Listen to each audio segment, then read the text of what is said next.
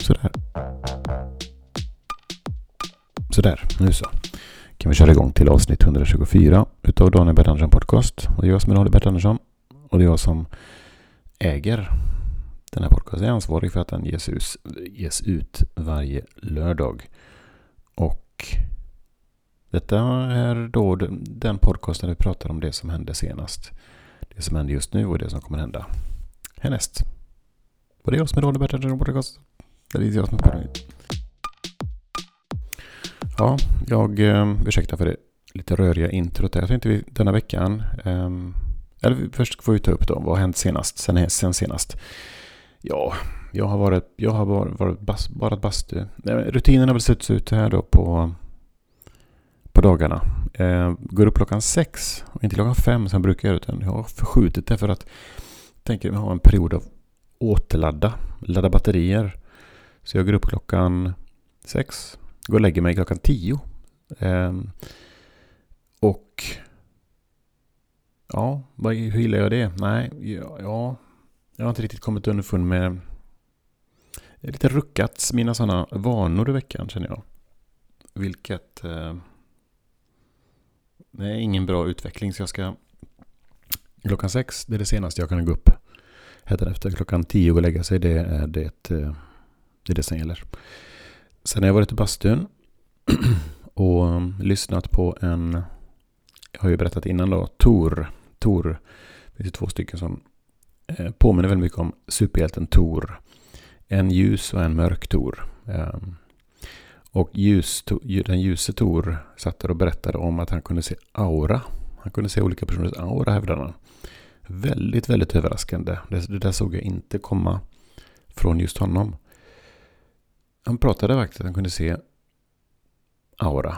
Och var inte så bra på det än så länge. Så han är på då i, eh, i en fas att lära sig. Väldigt, väldigt spännande. Blev eh, lite förvånad. Besviken faktiskt lite också. Jag tänkte va? Men addera ju en pusselbit till till att förstå vem den här personen är. Och mm, just nu vad som händer nu är ju att jag är i Töllsjö över helgen. Och ska eh, stanna här och åka tillbaka till Malmö på söndag. Och det som händer härnäst, ja då blir det flytt. Det är väl det som händer. Det kommer bli bra. Jag ska göra mitt bästa. Ja, och denna veckan ska vi göra så här att vi kommer att, eller vi kommer, jag kommer läsa igenom några premisser som jag arbetar på. Som jag sen ska göra om till skämt som jag ska prova på scen. Jag ska bara läsa upp några premisser för er här nu. Jag har ett gäng, fem, sex stycken. Så vi ser lite vad ni, vad ni tycker om dem. Veva. Jag var ganska snygg när jag var yngre. Häromdagen skulle jag visa min dotter gamla foton. Jag visade ett foto för min dotter och sa Leonardo DiCaprio. Jag vet, sa hon. Men varför har du foton på Leonardo DiCaprio? Mm. Eh, på ett av fotona ringde jag i telefon. På 80-talet var det här. En sån telefon med nummerskiva som man fick snurra på. Vilken speciell tid det var. Man var arg på personer som hade många nior i sitt nummer. Man snurrade på många saker på 80-talet. Man snurrade på tvn, på radion. Man vevade ner fönsterrutan. Och sen tänkte jag bygga vidare på det här på något sätt. En premiss. Då kör vi nästa. Ljudbok. Jag har inte hållit på med ståuppkomik så länge. Och nyligen läste jag en bok. Eller lyssnat på en bok faktiskt. Det är ju det vanligaste. Man läser ju inte böcker. Men av någon anledning vill man säga att man läst en bok. Det är inte lika fint att lyssna på en bok som att läsa. Varför är det så?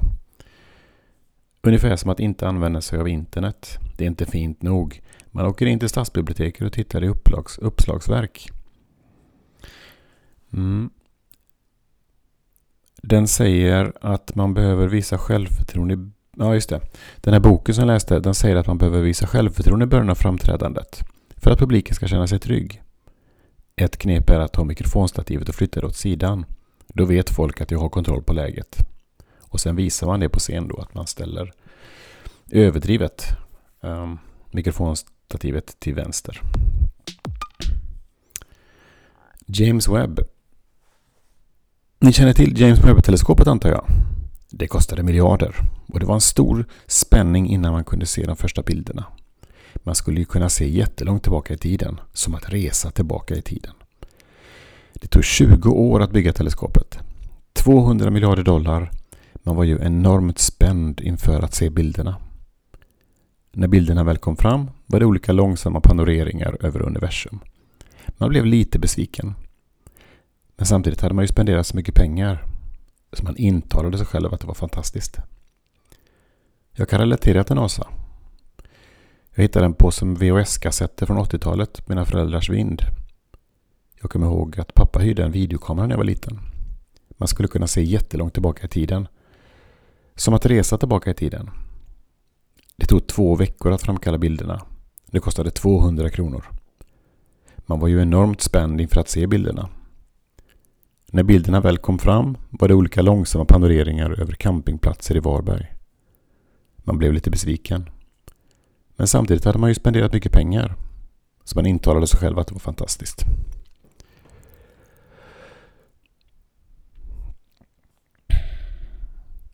Okej, vi tar en till.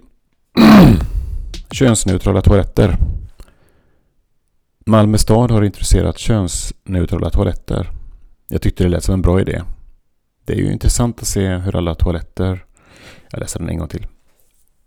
Könsneutrala toaletter. Malmö stad har introducerat könsneutrala toaletter. Jag tyckte det lät som en bra idé. Modernt. Och det är nu intressant att se hur alla toaletter har blivit killtoaletter. Med de klassiska kännetecknen. Uppfälld ring och inget papper. Det ser för jävligt ut.